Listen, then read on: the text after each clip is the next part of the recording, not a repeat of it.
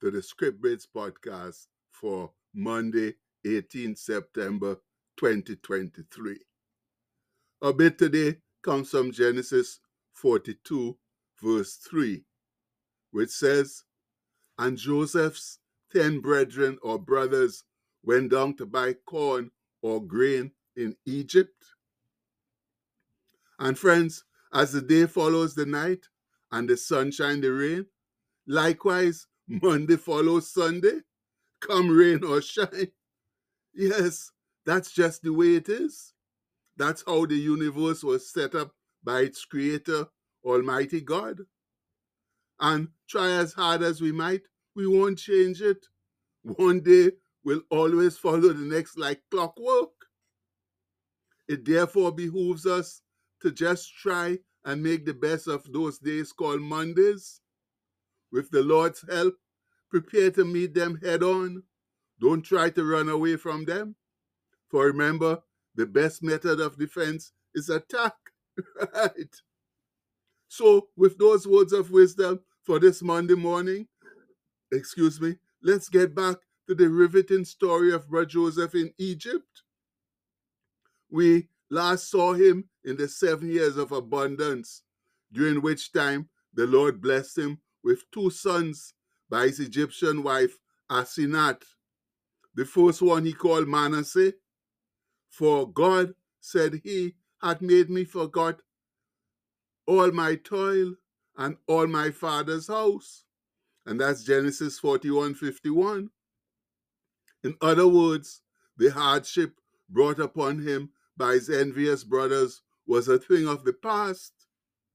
And the second son he named Ephraim, for God had caused me to be fruitful in the land of my afflictions.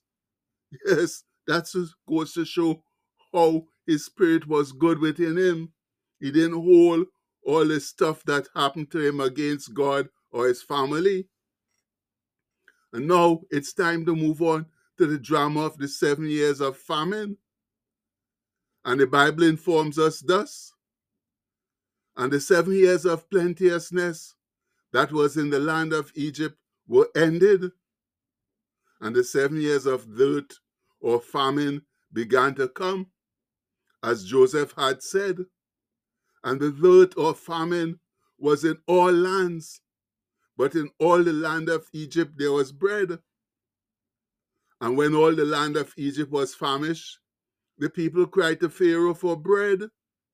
And Pharaoh said unto all the Egyptians, Go unto Joseph, what he said to you, do.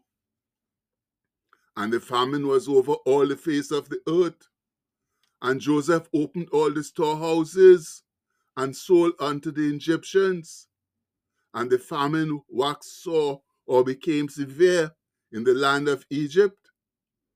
And all countries came into Egypt to Joseph for to buy corn or grain, because the famine was so sore or severe in all lands. And that comes from Genesis 41 53 to 57. And you know what, friends? Sadly, right now there is severe famine in many countries, in many parts of the earth. But the sad part is that those experiencing the famine either have no means, that's money or transportation, to go and buy food elsewhere, assuming that other countries would even sell it to them. Yes, even in this supposed humanitarian age and these times of plenty, way too many people around the globe are starving for food and the other basic necessities of life.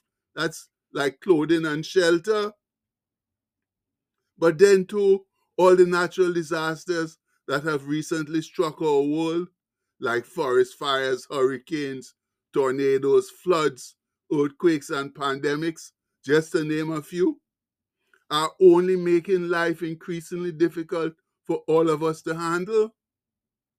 And that's why we so badly need a love revolution. Yes, a powerful uprising of love for God and each other under the compassionate and protective umbrella of the Lord God of Abraham, Isaac, and Jacob.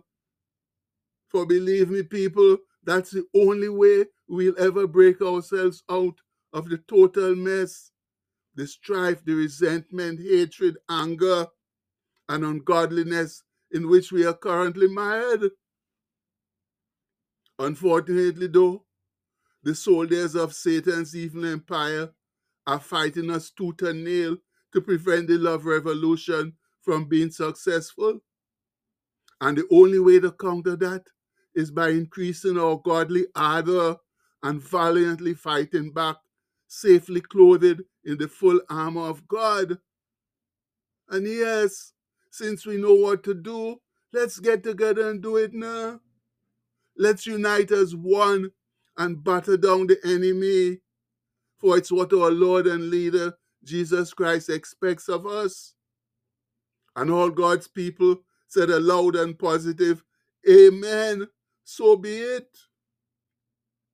Now, let's get back to that famous famine where Brother Joseph was the man controlling the food. And this is where the drama really gets ramped up.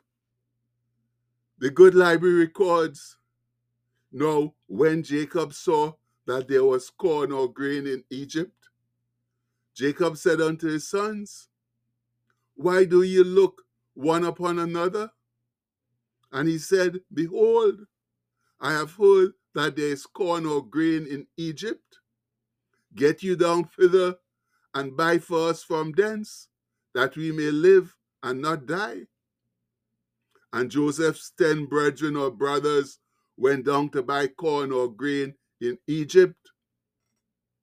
But Benjamin, Joseph's brother, Jacob sent not with his brethren, for he said, Lest peradventure mischief or some calamity befall him. And that's Genesis 42 1 to 4. I'm people, you see how difficult it is, if not impossible, to get over the loss of a child, especially a favored one. It's obvious that Jacob was still thinking, some 20 years later, about what had happened to his other young son Joseph, and was afraid to let Benjamin, the child of his old age, out of his sight. But what Jacob and the rest of us consistently fail to remember is that the life of mankind is strictly controlled by the greatest dramatist and planner in existence. That's the Lord God Jehovah. And having made that also true statement, let's take this precious opportunity now to go to Him now through our Monday morning battle hymn for divine help with our many earthly problems. As one voice, Our Father who art in heaven, we, your humble servants, praise your holy name and thank you this Monday morning for life and strong faith in Christ, despite the mass confusion in our world. Heavenly Father, you are the only one with the power to solve our many problems. Yes, we have all sinned and seriously disobeyed your word, but you are a merciful, forgiving, and gracious God who has faithfully promised to hear and answer our prayers when we humble ourselves, pray, and sincerely seek your face. So that's why we come to you now with sincere repentance in our hearts, pleading for wise guidance and direction to alleviate our problems. Oh, Father, please ease the pain of the many suffering from negative situations. Please show them your awesome grace and mercy and faithfully keep your promise to prosper us if we turn from our evil ways. And show this world that you are indeed Jehovah Rapha, the God who heals. We pray this in the holy and blessed name of your Son, our Lord and Savior, Jesus Christ. Amen. And again we say, Amen. And friends, since, since we have just said that to get divine help, we need to humble ourselves, pray, and sincerely seek God's face, let's just do that now. Much love. And the postscript for today says Satan can be defeated, but only if God's people rise up and fight as one. And that's the truth. If we want to defeat Satan, all God's children have to unite and rise up as one because the devil is using our division and disunity to conquer us, to separate and conquer us. So please, my people, we all talk a good talk, but please let's get some action, uh, get together, put up our hands, put on the armor of God, and get out there and fight Satan mano a mano. And we pray all of that in God's mighty name through Jesus Christ, our Lord and Savior. Amen. Please have a blessed day, my people. Much love.